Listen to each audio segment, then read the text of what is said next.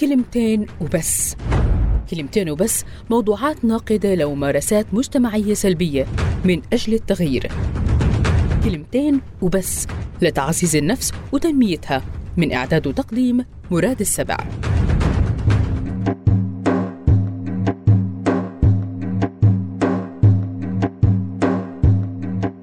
لما تفوت على الفيسبوك وتكتب post وتصير الناس تحط لك like و comment وقلوب ووجوه تبكي انت هيك بتنبسط انه في ناس متفاعلة معك. وبتصير انت هيك متعود على شي بيسموه في الإنجليزي instant gratification. أي إنك بتاخد نتيجة ال post أو أفعالك في لحظتها. ويمكن أصلا الشخص اللي حط لك like ما قرأ المنشور. بس انت راح تتعود على هيك. وراح تصير تفكر إنه الحياة الواقعية ماشي هيك. يعني إنه نتيجة أفعالك ومحاولاتك لازم تاخدها في ساعتها أو لحظتها. لا يا صاحبي الدنيا غير هيك.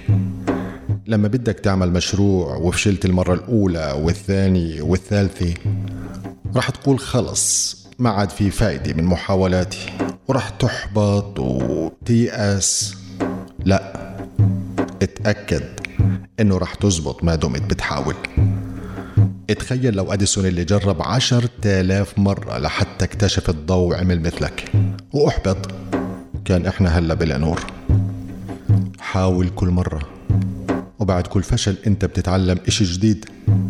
وإذا ما زبطت في النهاية معناته هاي مش النهاية. لأنه النهاية أشياء جميلة. إذا تسلحت بتعميق العناية بروحك وجسدك وقلبك وعقلك. بدك تعرف إنه الأشياء الجميلة بتصير وهي مش مستحيلة. ممكن تكون صعبة بس خليك مؤمن بقدراتك وإنه ما في شيء ممكن يعوق مسيرتك في الحياة إذا اقتنعت إنه إرادة الله فوق كل شيء. بس برضو السعي مطلوب منك ومنك أنت وبس.